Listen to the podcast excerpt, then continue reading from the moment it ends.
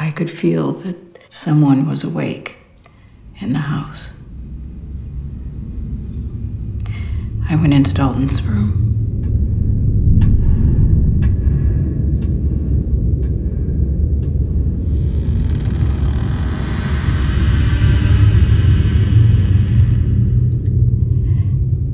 There was something in there with him. It was standing there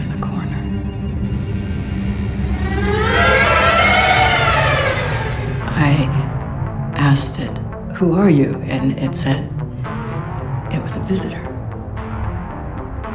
I said, What do you want?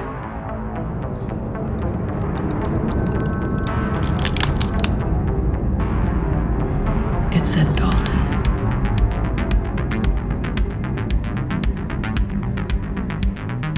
I can still hear that voice.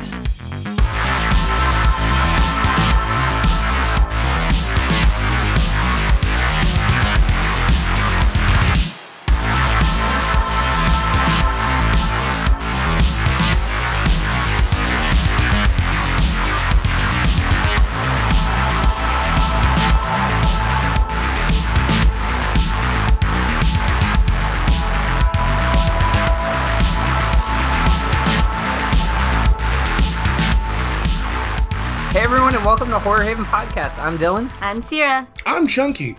and tonight we're going to be talking about the movie Insidious. So, enjoy the episode. It's so fucked up. I I, always, whenever, whenever I jump into this shit, and, and you guys do your introductions the way that you do, and I, I've heard enough of these episodes that I know, you know, kind of how you're supposed to come in. But it's always just like I'm chunky. Just- I love that you do that. I feel like our episodes with, with you versus Steven are so um, different, and they're they're both great in different ways. I But fucking I love like that you Steven. have. I love that you have the I'm chunky, and he's like, hey, I'm So, chunky. so the, the last episode we recorded with Steven, before we started, he's like, he gave this whole long speech. He's like, I got to change up how I'm in the intro because I always come in with the, hey, I'm Steve, and it's just boring. He's like talking himself up. He's like, I'm going to do something new. I'm, I'm we're gonna do it." waiting. So we're waiting. We're waiting. We're like, we did ours. We're like, I'm Dylan, I'm Sierra, and then he just was like quiet for a second. He's like, Sup? I'm Steve, and then and we're just silent, waiting for something to happen. he tricked us. Uh, so, uh, for those of you guys listening to the episode, uh, we're doing something a little different this week. Uh, I am live currently on TikTok because it became kind of a running joke on the last couple episodes that I've been on. So, uh, Dylan and Sierra are currently watching me talking to them while we're talking to you. So this is this is like this is going to go into deep places. We're we're gonna get into the weeds of this shit because to me, I I, I had not seen Insidious uh, up until what like a month ago, and like this was right around the time where you guys started doing the show again. And I, I just like on a fucking whim. I don't even know why the fuck I put it on, but think we it, had talked about covering it with you about a month ago. You just said like at some point we're gonna cover this, and you were like, all right. And I was like, me, me, Yeah. yeah. Uh, and so, um, I ended up putting it on, just like I had made an admission, like, oh yeah, I've never fucking seen this movie. I was like, you know what? Tonight's the fucking night. I'm gonna, I'm gonna go see, I'm gonna watch this fucking movie. And I watched it, and I, not to ruin my, uh, my score at the end, I really fucking enjoyed it. And I ended up trying to watch the rest of the films that night but I was drinking port, which I kind of am kicking myself for not grabbing before we started recording because it would help a lot. Um. Put you in that mindset you were in that night. Uh, so the movie Insidious it follows a family who moves into a house, and they have these strange occurrences start happening. The son ends up going into a coma, Dalton. Dalton, um, and all of these ghosts start appearing, and it turns out that he's actually astral projection projecting and has left his body. He's traveled too far. He's traveled too far, and then the spirits are trying to get into his body. So his father, who experienced this when he was a kid, has to go into what's called the further and bring his son back, who's being held captive by what's called the Lipstick Demon. It's Darth Maul. It's Darth Maul. It's yeah. Darth Maul. It's 100%. fucking totally Darth Maul. Uh, but it's fucking effective. like, Darth Maul's super effective in this movie. I I have I have feelings that I will Do you? into. I do. Uh, let- I do. Okay, so um, I had wrote notes for this while I was watching the film, Mm-hmm. but I'm using my phone to go live on TikTok. I Uh, did the same.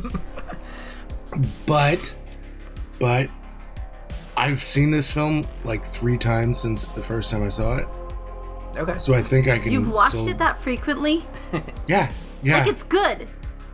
But Well, I I watched it twice. The first time I saw it, and then I Dylan said, "Hey, we're gonna we're gonna fucking record it," and I was like, "Oh shit, I guess I should watch it again." so I ended up watching it three times. So I have a fair remembrance of it.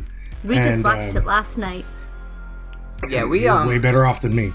Sierra um Sierra saw it in theaters actually. You weren't there with me? I I wasn't. Who did I go with? I think you went with Alex. But Ah. um Sierra saw it in theaters and I remember her calling me the next day and uh she was like that movie was so creepy. You got to watch it. So I think I bought it when it came out on DVD and I remember loving it and it there's so many things that I'll, I'll get into as we get into it that are so effective. But I'm also like not. I guess I'd say a pretty big James Wan fan. Um, I know that he's very hit or miss with horror fans, but for the most part, the things that he's done, I've been a huge fan of. The first Conjuring movie, I think, is one of the best horror movies that's come out in recent That's the only one I've seen. you saw the first Conjuring? The first one, and I Yeah, don't. after that, there's nothing else to watch. I legit, I like. I know. Uh, was it Lily Tomlin? Uh, Yeah. Not Lily. Not Lily Tomlin. Lily Tomlin is dead, isn't she? Uh, I think it's like Lily. it's Lily Collins? Taylor. Lili Taylor, some- something like that. I know some the one Lily. who plays the mom. Yeah, Yeah, and uh, isn't the dude from this in that as well? he is. Yeah. Um, you can kind of see some similarities between this and The Conjuring too. I think that James Wan was starting to work on The Conjuring when he was making this, so there are a lot of similarities between the two. Yeah, I was Mm-hmm. really confused when because I haven't watched this in a, in a minute, and when I watched it last night, it's like, wait, is this the same universe as The Conjuring? Because like that's the guy that plays Ed Warren in all the Conjuring movies, but he's playing a different character in this one, and I'm like, they probably should have gotten a different actor Yeah. because this is. It seems like a movie that would be connected to that universe, and it's not. Yeah, and um, as far as James Wan too, like I, I, I haven't watched them probably since high school, but the first two Saw movies I was a, a really big fan of. They turned to shit as they went on. I know that Yes, well, they they're did.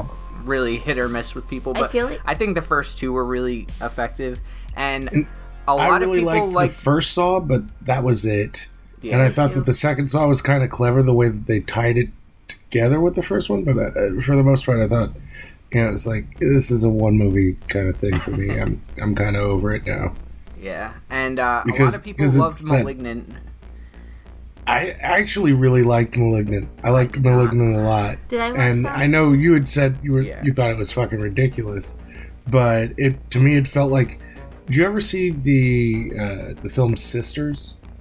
No, we've talked about it though, because uh, you told me it was really fucked up. it's fucking really good like really fucking good and and yeah fucked up is the best word for it um so it's like that but also like the the movie the dark half the george romero stephen king uh movie Mhm.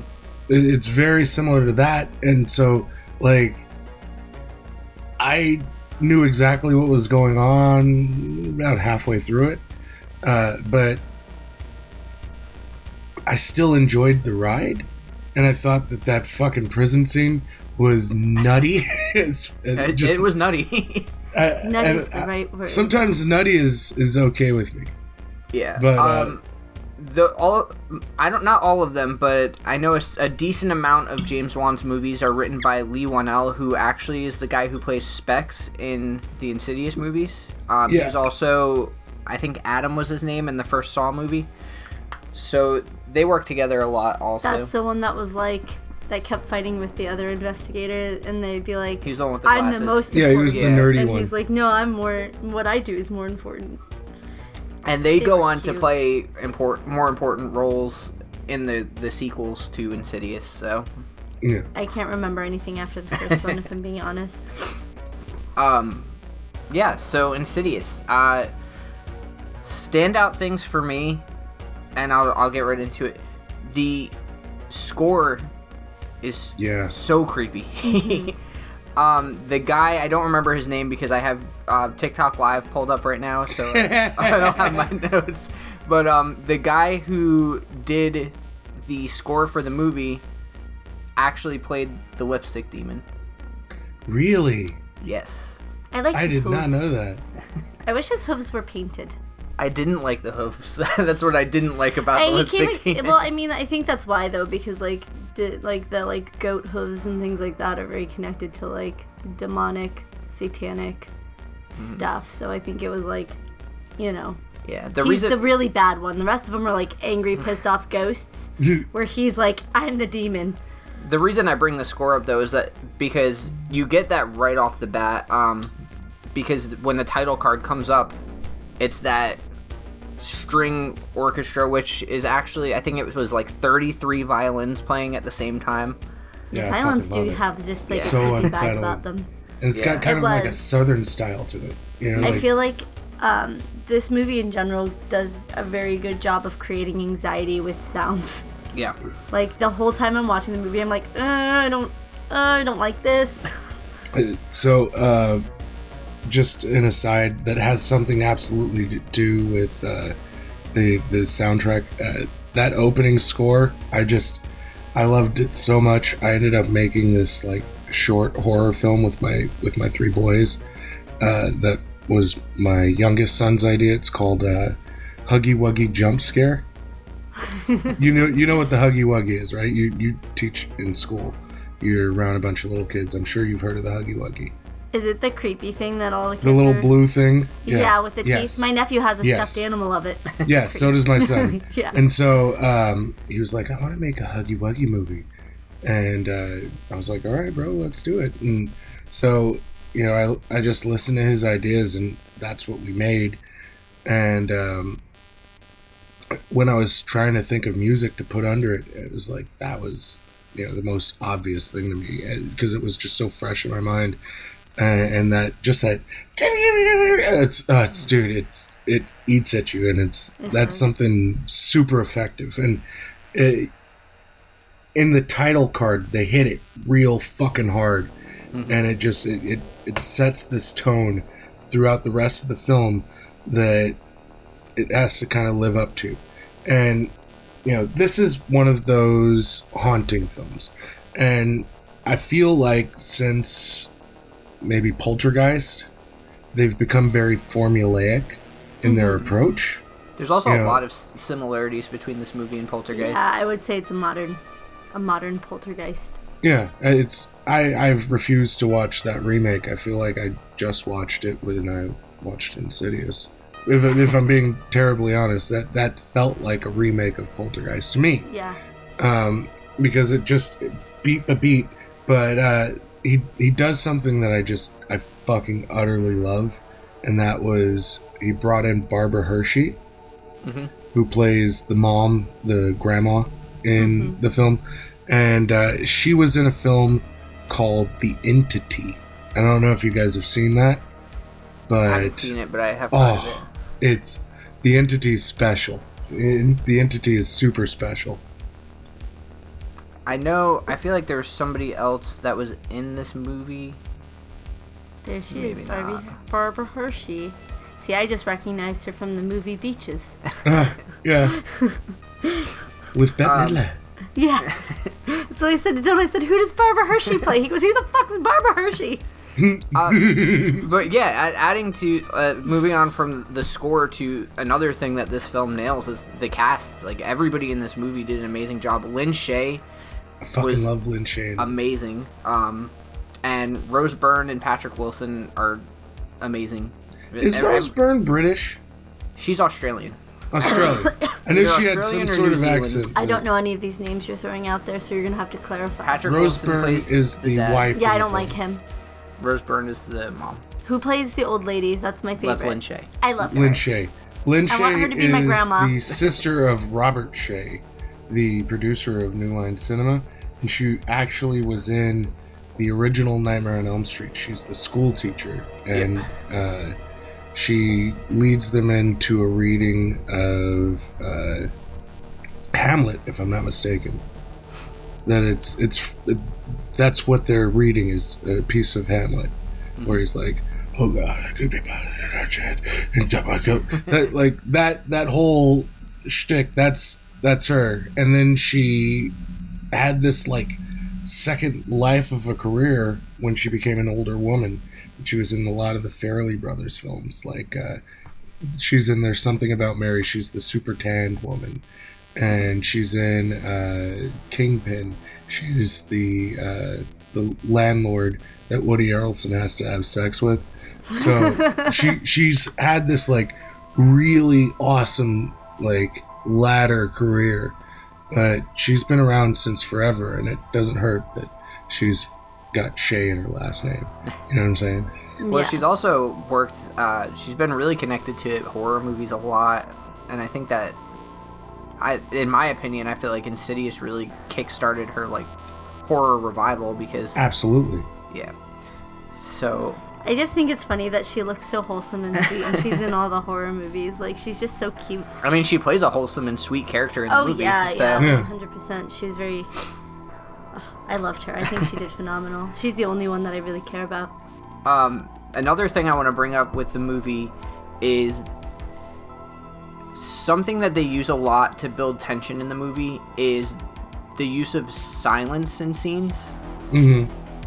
and it, it's something where they, they they'll have silence and the camera will pan or zoom in on a certain thing that you're focusing on and it mm-hmm. builds up a lot like Sierra said like a lot of anxiety and anticipation because you're waiting to see what's going to happen and you know something's going to happen and it just leaves you kind of it really uncomfortable majority of the movie. Can I tell you, I can relate so much to any scene with like listening to a baby monitor and being like, what is that? Is that just static or am I hearing things like that's like a terrifying thing when my kids were like younger and we were using the baby monitor. I would like, I was terrified of those things. Like, I did not want them on because it freaked me out and our house is small so it would echo.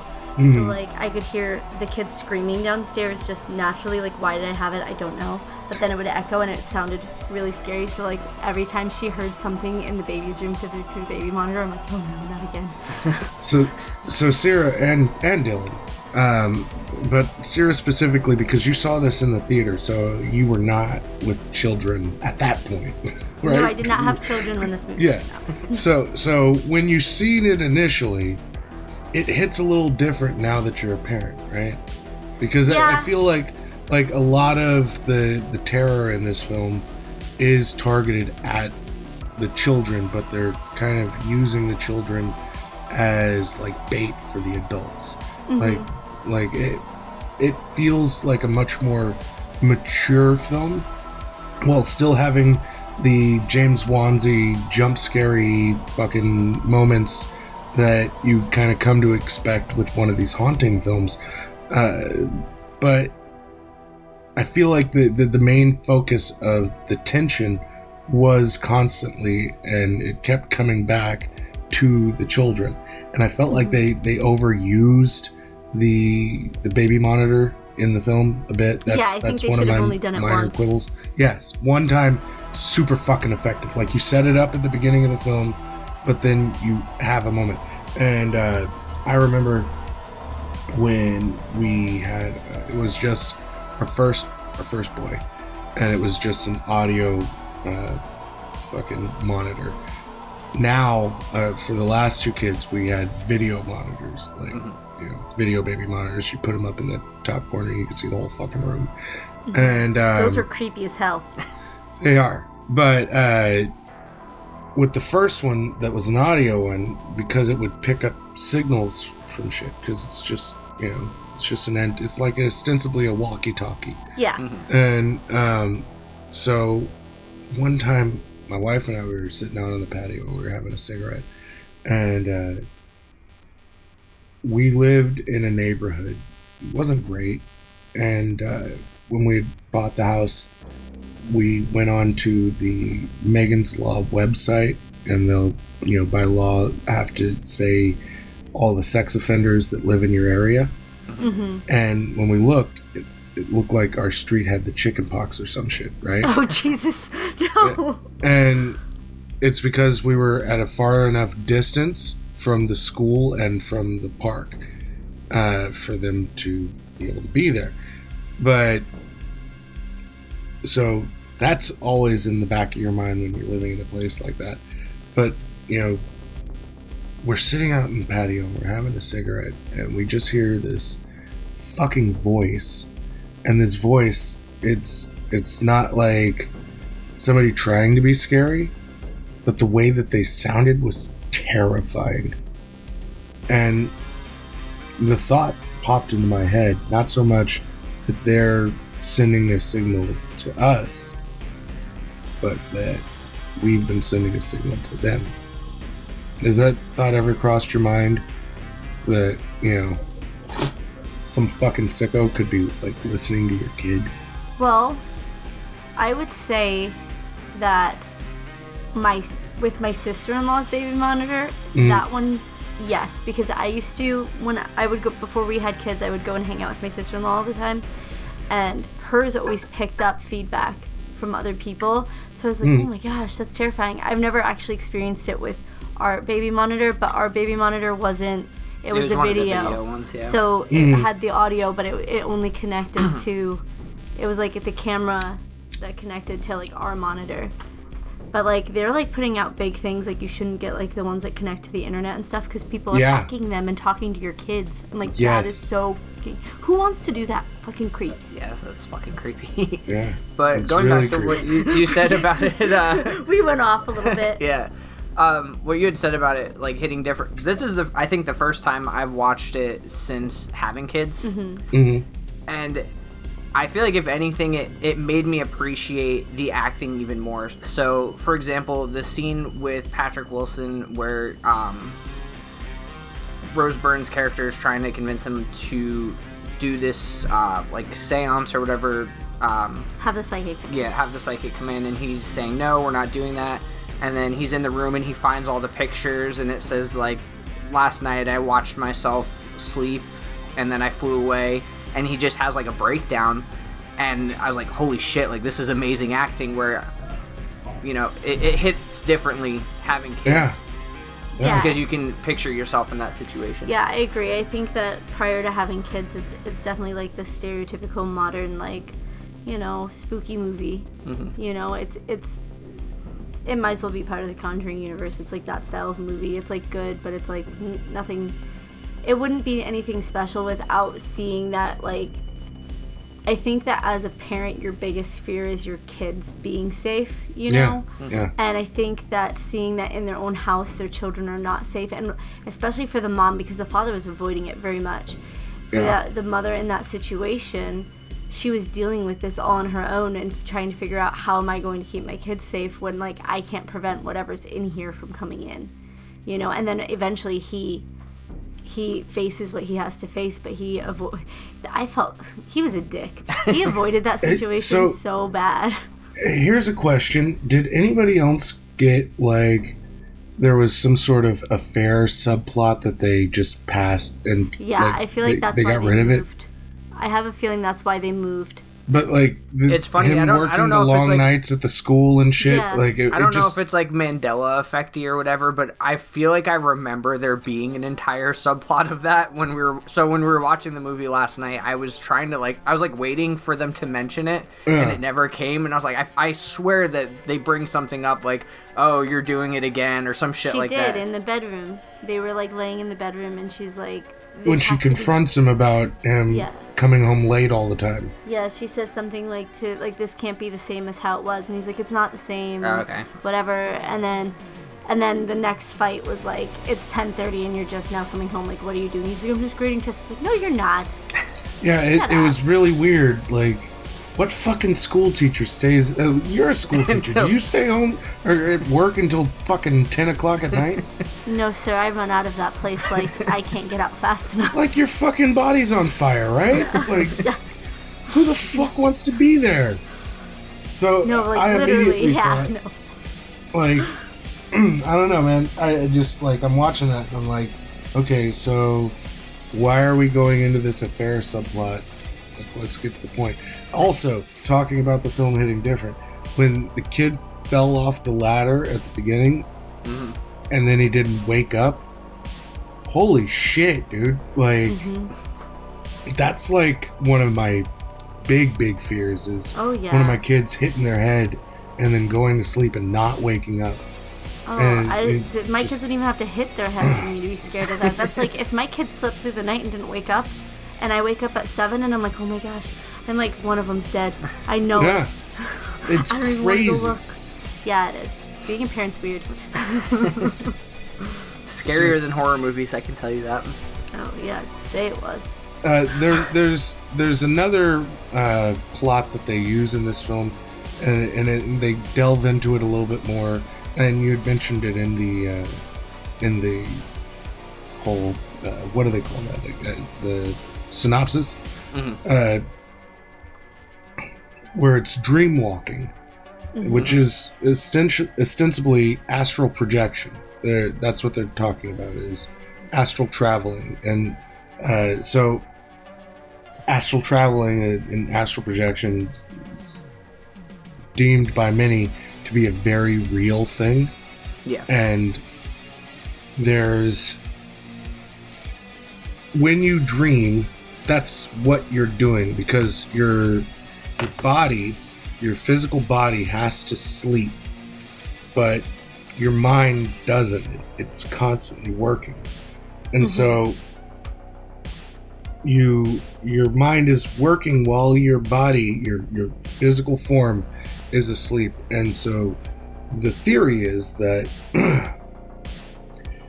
you are you know if you if you want to get like theological you're a soul um, for me personally it's you know i feel like we're all comprised of energy and that we all share the same energy but that part of the universal energy is is housed inside of this husk that operates and moves for a period of time to inform the energy of the universe and create some sort of greater understanding to the you know the larger We the larger going deep tonight. universe you know you, you get what i'm saying so Yes. so um that life is about experiences and the reason life is about experiences is because experiences help you grow um, as as a person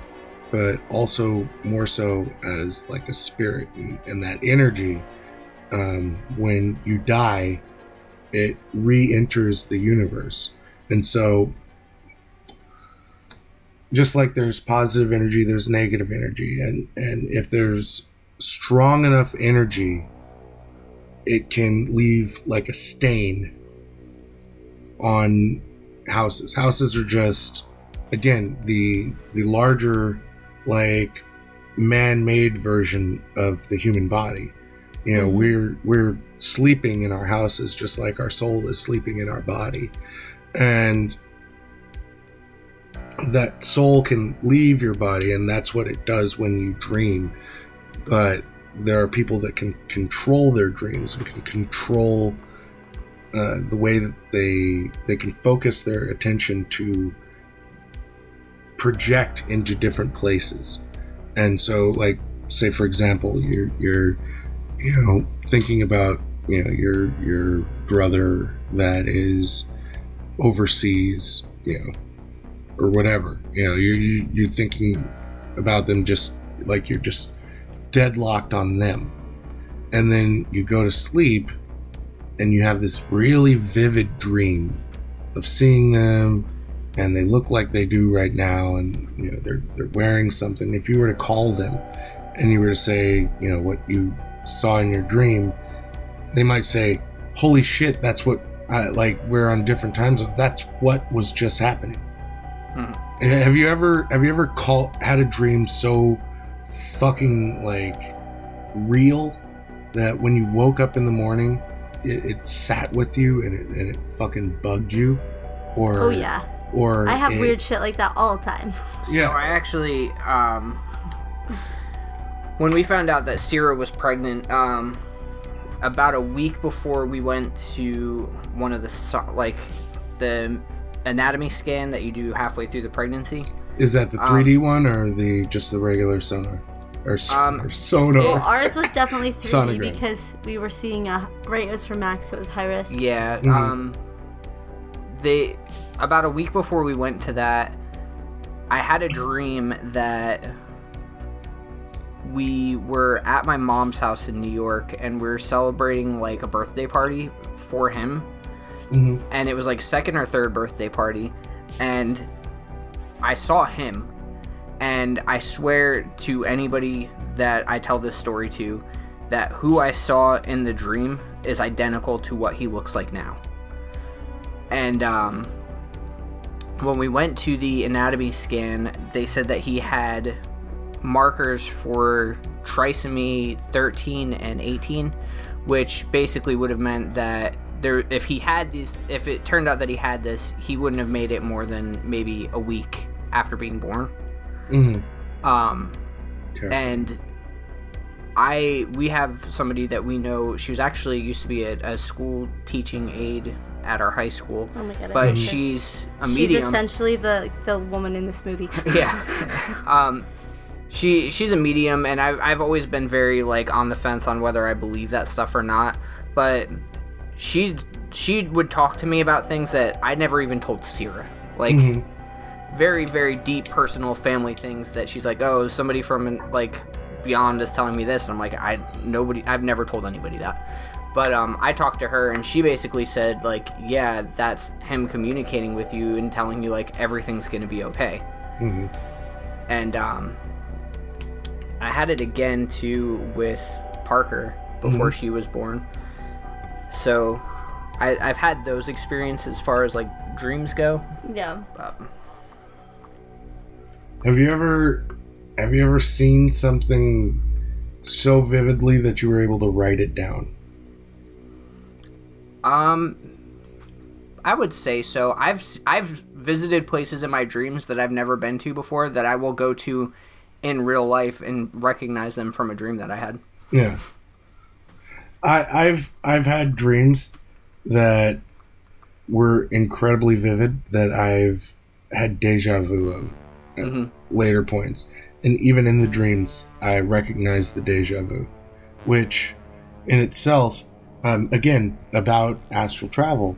There's there's different levels. There's a low level, there's a medium level, and there's a high level and uh, the lower levels of travel and the lower dimensions. Um, they are what a lot of people recognize as purgatory, and you know it's it's kind of a darker, lower energy um, frequency. So there's there's it's it's essentially what you would think hell might be, and then the middle uh, is that middle uh, platform is kind of a little more akin to what you see on a day-to-day basis. And you know there's the idea that there's multiple dimensions and uh, that we live on the third dimension but there's you know fourth and fifth and sixth dimensions i think it's 12 dimensions and that each one is you know kind of like a shadow of the other thing. And so then there's higher dimensions where you can where time moves in, in ways that you don't really understand and things are, are too beautiful to to fully uh, articulate with with your own knowledge of the human language. And you, you can't you can't describe it because it's so beautiful. And that's a lot of the times the stuff that you forget. And So um, one of the things I have, I have this uh, this Fitbit, you know, and so it it tracks your heart rate and how many steps you take and all that shit, but it also tracks your dreams, and so um, like not your dreams but your sleep, and so you you you have your REM and your deep and uh, you know kind of your basic, and there's different lines of of where you're asleep, and I don't know if you feel like this, but I feel like time moves faster when I'm asleep. Mm-hmm. Like, like when I close my eyes, it's like I just go doop, and then it's like doop, and it's like fuck that. that how did that just happen? You know. So, Yeah. um, I don't know that that was something about this film that really just kind of grabbed me, and I'm sorry that I went on that fucking tangent, but I, I know that that wasn't very funny. Uh, no, but it's interesting. Yeah. No. Um. Yeah. It. I think the fact that this movie has that entire plot really sets it apart. For it's not an average haunting movie. The, there's no other storyline, at least that I can think of, that's similar to the storyline in this movie, as far as going into astral projection and everything. And it's interesting because it's such a kind of eerie and dark subject Mm-hmm. That you would think would be explored more in horror. It's not like it's a new thing that's been happening. It's it's been decades. Uh, so you you would think that it would have been touched on at some point. So Do you think that the child is only astral projecting to this bad place? Because like there's other places like he, you know what I mean? Like you would think I think untrained, you you'll probably end up more often than not in the lower dimension because probably why maybe that's why kids have more nightmares than Yeah, adults. yeah. no, I have a lot of nightmares. They just don't scare me. Cause you know, like when I'm dreaming, Tough I, guy over here. No, no, when I'm when I'm dreaming I'm having a bad dream, like I in my dream can say, "Oh, I'm sleeping. This is a dream." So like Yeah. it doesn't. That's called a lucid dream. Yeah, that's how Yes. my dreams are. Yeah.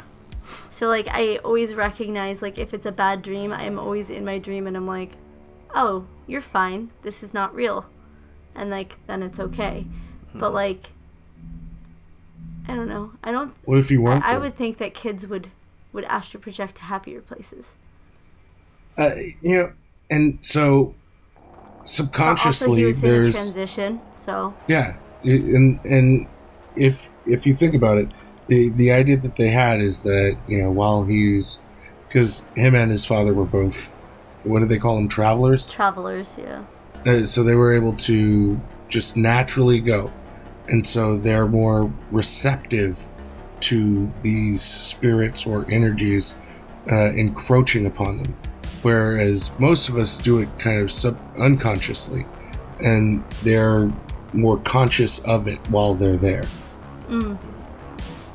and you know we learn in the second film uh, why the the father acts the way that he does and i think that those these two movies the insidious and insidious chapter 2 kind of need each other because Yeah, I, I, I did want to cover both of them. We just didn't have time to watch the second because the second one picks up right where this one left off, and it it basically feels like one entire long movie. yeah and and they do some like back to the future 2 shit in it that i fucking utterly just like adore the, the the scene in this film where the knock at the door and he goes down and it's so so like you know random ghost scene but you know then it makes so much more sense with the second film. And again going back and watching it like i did it, it's it's such a fucking rewarding thing that it's just like yeah dude that's fucking dope. And it- it's timed perfectly. Like uh, the, this dude's brilliant There there's a few more things I wanted to bring up. Um, one was that what I, what I found interesting was these spirits that are really supposed to be the creepy part of the movie, apart from the lipstick demon. Mhm. They're just normal people, and I thought that that was interesting um, because it's not like these like creepy, decaying like ghosts Oh, or they're anything like that. creepy. They're they're creepy, but like when it shows like They're the little soulless. like the little boy, for example, when tiptoe through the tulips is Mm-hmm. playing, and he he just looks like a normal little boy. Yeah. The only scary part about that is Tiny Tim. That song But- is so fucking effective. Yeah, it's like 100%. Who, uh, when when was this a catchy song? I don't this know, has but I heard always been creepy. douche. It's gotta be. Yeah, he um he lived near where we grew up, and um, family friends of my mom's own this deli, and I guess he used to go in there all the time, and they're like, yeah, he's an asshole. I can imagine. This is a weird fucking song. yeah, Like I He was love in a- watching like live performances. he was in a horror him, though. movie. I love watching live performances with him though, because he's a very peculiar man. He was in a horror movie. He plays a killer clown. I don't remember what it's called, but I've I've wanted to watch it and I never watched it. We'll have to watch it. Yeah. yeah. We'll get on that. Um, another thing I want to bring up, and it's a specific scene, and to me, I would probably put this scene as one of my top five scariest scenes in a, a horror movie. It just, even years after watching this movie for the first time, just thinking about it creeps me out. And it's the part where um, Barbara Hershey's character is talking about how she had a dream that she was in the house and she heard something in Dalton's room and it's just doing this like first person through the house and she says that there's something in the corner of Dalton's room and the door creaks open and the demon is just standing in the corner Yeah. but it's just a shadow. And she's like asks what he wants, and he just slowly raises and points at Dalton, and it's just it scares the holy hell out of me. And we were, we were watching the movie, and I knew what was gonna happen. I could pi- I can picture that scene in my head perfectly, and it still scared me watching it. Uh, dude, I know you guys like, ooh, it's Darth Maul, but like, I don't know, dude. Like that scene where, and and everybody's seen it now. It, even I saw it before I had even seen the fucking film, but it hmm. still is super effective when she's telling the story and then the demon's right fucking behind him, dude. I I was like, whoa, shit, and I knew it was coming. yeah, I didn't mind that as much, but the the part with the demon that I don't like is when they're in the further at the end of the movie, and it, it- it's mainly the goat feet. Yeah, I I don't know, dude. It's super effective to me, and I I've you know since I've seen the movie, I've actually become aware of the pushback of uh, Darth Maul Demon, uh, but I don't know, dude. I think he rocks. Uh, it I think rocks. it works though too because like in the further it's very monochromatic so like everything is um, black and white Mm-hmm. and there's like a red door there's like a hallway with red lighting and then there's the the, the demon's face and it's only his face that's red Uh, um, so it does like create this very sinister the kids' drawings of the demon too are really effective to me. Like, Yeah. it, especially uh, you know, I mentioned the Huggy Wuggy thing. My kid draws pictures of the Huggy Wuggy that terrify me. it's just like, what is don't do this that children creepy shit? my kid's not an artist I'm, i have nothing to worry about the part in the further too where he um I forget the dad's name. I keep calling him Patrick Wilson, but where he's in he goes back to their old house and there's the family that's there and they're just like perfectly still but they're blinking. yeah, and the mother's so- like sitting there ironing Yeah, and then he goes in the other room and he hears a gunshot and he goes back and like she had like shot and killed all of them and it's just such a creepy creepy But but, it, it, it plays with the the silence but those violins will kick in when they need to and when they do, they do. They do so fucking like, oh, dude. I, I and Is there anything other? Sorry. Uh, is there anything else that you wanted to bring up with this movie?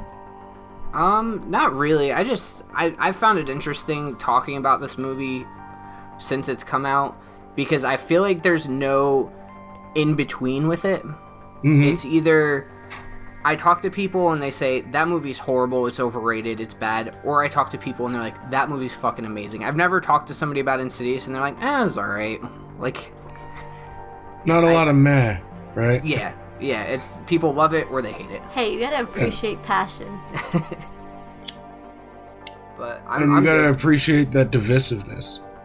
yeah. Uh, then let's rate this fucking puppy.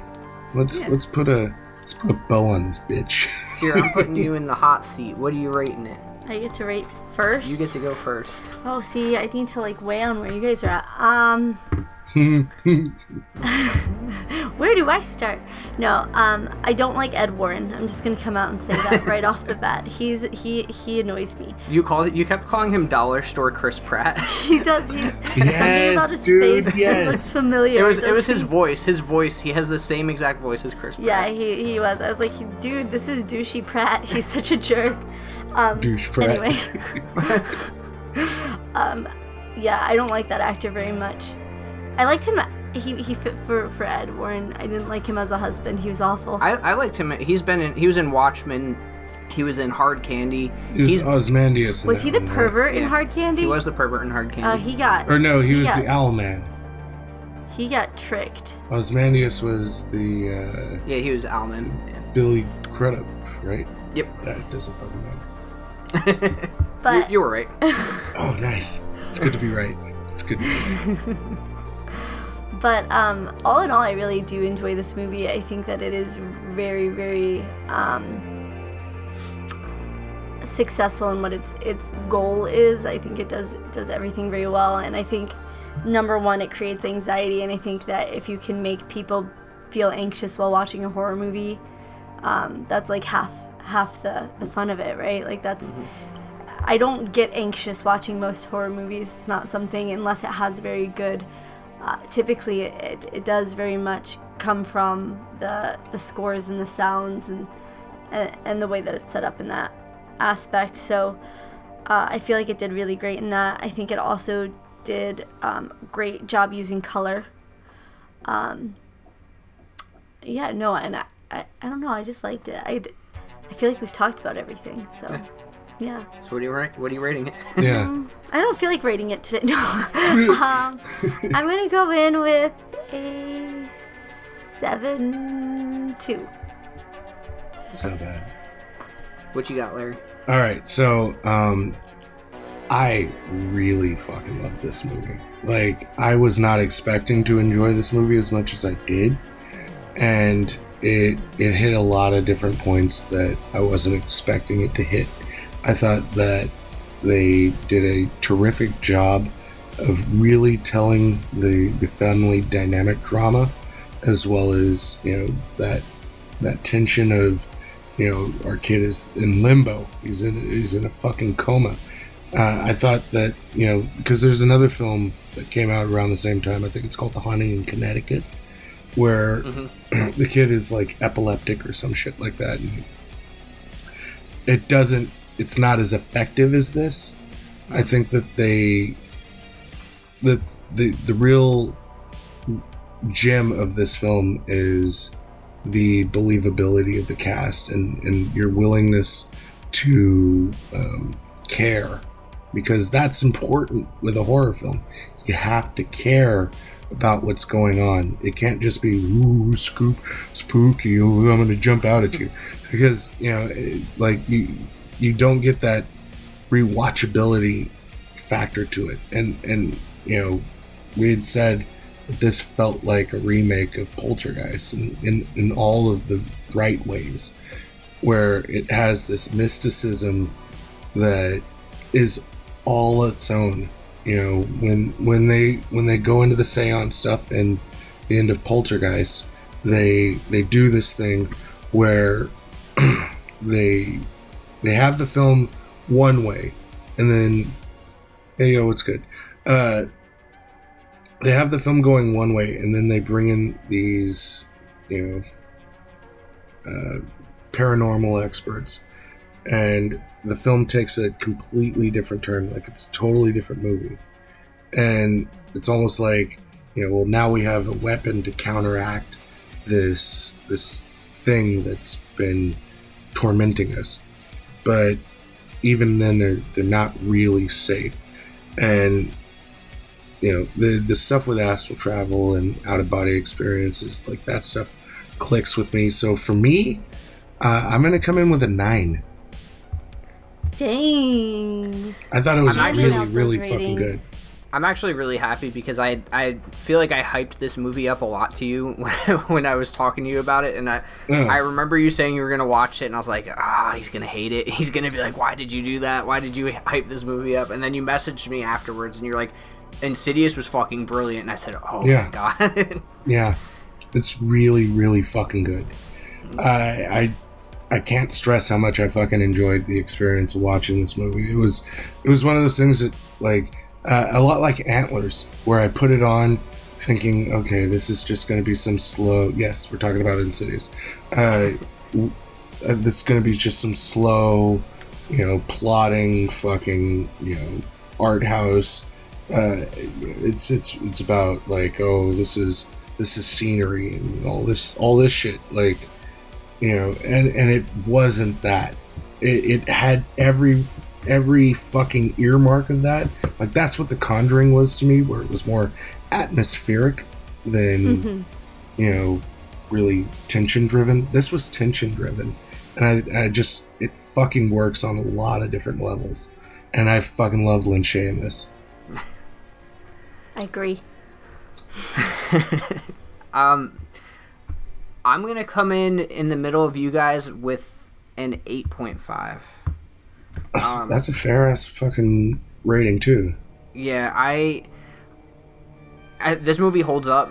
Um, it, it, I feel like it's over ten years old now. I don't remember exactly when it came out. Nobody else 2011, I wanna hates the say. douche husband. Gosh. Um, I again, I watched Insidious and Insidious Chapter Two back to back, and so it's a more complete movie. Yeah, we're recording right now. Uh, it's a more complete movie, and you get the character arc over the two films. So if you only watch the first half, then it's like, oh, this guy's a douche, and I and I completely thought that watching the first one. And you see the second one, you you get that he was hypnotized. It's like this weird coping mechanism with like PTSD, where you know somebody that's been assaulted when they were a child, kind of they can curl up in the sight of this thing, you know. So it, it works. And again, if if I hadn't watched the two back to back, I'd probably be with you, Sierra, and saying that he's a total douche canoe. But after you see the second one, it, it makes much more It's been a minute, so I have to rewatch the second one. You, As you of should. right now, he's Captain Douchebag. hey, I'm with, I'm with you. but First half, yeah, Yes. yeah, What's I. I, I think that this movie it holds up. It still, knowing everything that was gonna happen, it still left me so anxious watching it. Isn't it amazing how you get anxious at the title card? Yeah. you're like, you're like, oh, Yeah. that music. this Um, is gonna be bad. but I, I, I think that Leigh Whannell and James Wan are like the perfect fucking combo with horror, and I think that James Wan's name kind of gets soured just by the fact that everything. it's the Saw it- movies. it's not even. I wouldn't even say it's the Saw movies. I think it's everything that he touches becomes a franchise, and Well, he, he he's cares so- about money. I wouldn't even say he cares about money. I he- think that's more the studio's decision because he's not really involved. So like Saw, he set out to make. I think I can't remember if he made the first two or the first three. I want to say it was the first three. And he said after 3 I'm mm-hmm. done. And if you watch Saw one through three, they're perfect, coherent story. They all connect. They all make sense. And then after that, they just completely go down the drain. Same with The Conjuring. The first Conjuring, fucking amazing. And then you have Annabelle, The Nun, and all these shitty spin offs that people are like. you- You hear James Wan and you're like, oh, the guy who connected to the Annabelle movie, and you're like, ah, no, he made the first Conjuring that was really fucking good, and then he makes superhero movies too. You want to you want to hear some fucked up shit? up? I I thought James Wan was the Fast and Furious guy until I watched Insidious. he did, didn't he do Fast not- Seven? I'm- That that's Did probably he? not good. He did one of the movies. See, uh, then I then I not he also wrong. made I thought he- Aquaman. Yeah, fuck that movie. I saw that. Uh, that that was when uh, Movie Pass was still Mm-hmm. a thing. So I I went and saw that in the theater, and I wanted my money back. Which I think Patrick Wilson is also in that movie. Yes, he is. but That's fucking. That's funny. so um, our our average funny. for the movie is an eight point two. The average on IMDb is a six point eight. Yeah, I feel like that's a little low. I, I think that that's a lot of the the fucking guys that are like, oh, I I've made my point. I'm gonna reiterate Yeah. my point over and over. yeah, those guys. You know those guys. it doesn't matter. I mean, we're not we're not true horror fans anyway. So what do Yeah. we know? Yeah, that's right. You're not a real horror fan. All right, so Larry, plugs. Where can people find you? They can find me on TikTok. I'm, I'm literally on it right now. Right now, you can go find him on TikTok. yeah, at Creature Pod. Sorry about the coughing. I I do.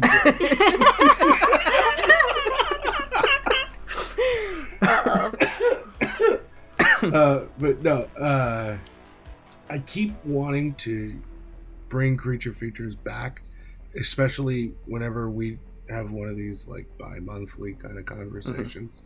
Um, I just don't want to Yeah, edit. that's what kills me. Editing is an exhausting process, bro. Like I, I just that shit fucking kills me, and I just, I every time I do it, it it kills my spirit, and it makes me not want to do mm-hmm. it. But then I do one of these, and I'm like, yeah, I feel fucking invigorated. You know, like let's do this. it's like there's so much more that goes into this. It's into so this fun shit. to record, and mm-hmm. it is not fun to to create. I, I've been keeping it so minimal with editing, and it's worked out because the episodes we've done since coming back have been so like we stay on topic, we hit all the points, we're straight to it, and then we're good. So really, I don't have to worry about cutting anything. It's just piecing the audio together, the two-hour throwing an intro used to together, and then yeah, and I. I, I'll, I I apologize for going off. Oh on no no no! You're good. I, ju- I just mean like I just mean like so. Before we stopped, like our kids were babies, so we'd have to stop Mhm. for like ten minutes because one of them was crying, and then we'd cover like three different movies. So I'd have to like cut audio here and there, and it was just so much. I, I like this one movie straight through it, and we're good. I don't mind the like Yeah. off tangents that. It makes it yeah. easier to have tangents. Like you can have like funny little side conversations because Yeah. like you're not on a time issue like you, we were when we were doing three movies. Yeah. Three fucking. One more thing I want to toss out to anybody that listens to your podcast on on the Creature Features TikTok every Friday. I review an episode of Freddy's Nightmares. So I am technically doing creature features type shit, but it's like with a visual medium. And uh, I, I did one this week, uh, not the week that this will air, but I did one this week uh, that we're recording this episode where I reviewed It's a Miserable Life. And I had such a fucking fun time putting that together. it, it's like, so it's weird because that's editing, Mhm. but it's not the same. I guess it's because it was like five minutes long as opposed to an hour and a half, and then you want to like do little dumb cl- creative flourishes. I think shit. the video the Uh, video aspect adds to it because like you had cut in like the commercials and everything, and it, it made it fun and quirky. It was like a, a skit where Yeah, and, and I've, I've I've got uh, like I just got a Michael Myers mask, and I bought it specifically for uh, one of these uh, upcoming uh, Freddy Friday videos. so, yeah, um, it, it's I, I've I've got some funny shit that I'm trying to do uh, with Michael Myers, Freddy Krueger, and Jason Voorhees for for the uh, for the next episode of Freddy Fridays. So follow me on Creature Features do it. at Creature Pod. Um, if you want to follow us, you can follow us on Instagram and Facebook at Horror Haven Podcast. We are also on TikTok at horror underscore Haven. Dylan doesn't let me play with TikTok. Why not? I'm weird. I don't I don't really keep up with social media too much. I'm trying to be a little bit better at it, but You don't want her to do video reply people not call it, calling you a fucking non-real Sierra, Sierra, fan. Sierra's very confrontational, so she will get on there and be like, "Go fuck yourself." Yeah, he tries Yeah. to keep me looking Yeah, looking you guys are gonna I'm get bad like me. Yeah, like um, I I did a video response to somebody who said we weren't. A tr- I wasn't a true horror fan because something I said about a movie. And I, I made it like funny. I made a joke out of it, and Sierra was commenting like on the guy like, "Oh fuck off, you piece of shit," and I'm like, "Dude, come Yeah. on." But um, yeah, I, yeah, I dig that energy though. Sometimes it's it's necessary. Like I'm, and, and that's so funny because me and you are both like these kind of more chill, Mm-hmm. Like and then our wives are both chillness pisses fucking hotheads. like Dylan being chill, I'm like, just fucking stand up for yourself. Yeah, no, it's because I don't know about you, but like confrontations, like, eh, I don't like confrontation, but I also am not bothered. So like people are when people are like, "You're not a true horror fan," I'm just like, "Okay, whatever, dude." Like, You're right. exactly. Yeah, you're right. Uh, clearly. um, tune in next week. I don't know what we're gonna be covering It's a yet. surprise we haven't. us. Yeah, we haven't made a schedule for the next month. So It's an adventure. yeah. man. You know what you guys should cover? It's a film called Mutant. It's from 1984. It stars Wings Hauser. Wayne's Hauser. Wings, Wings? Hauser. Yes, Wings That's a name. Hauser. I added it. That is a fucking I name. added it to the list. you I think you would enjoy Mutant. It's it I I just watched it for the first time. It's available on Tubi. It's really fucking fun. I'm sorry I keep stopping you from closing. No, you're show. Good. you're fine. Dylan's actually panicking in the back of his head. he has to wake up at six, but that's What do we do next? All right, so yeah, we're gonna end the episode. Thank you guys for tuning in. Um, be sure to rate, review, subscribe, all that fun stuff on Apple Podcasts, Spotify, wherever you listen to podcasts. We appreciate you and have a good night. bye. Peace.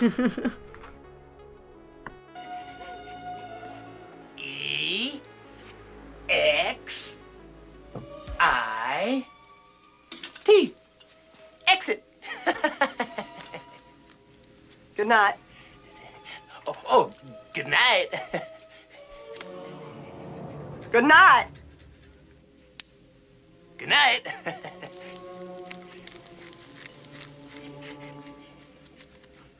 Good night. good night.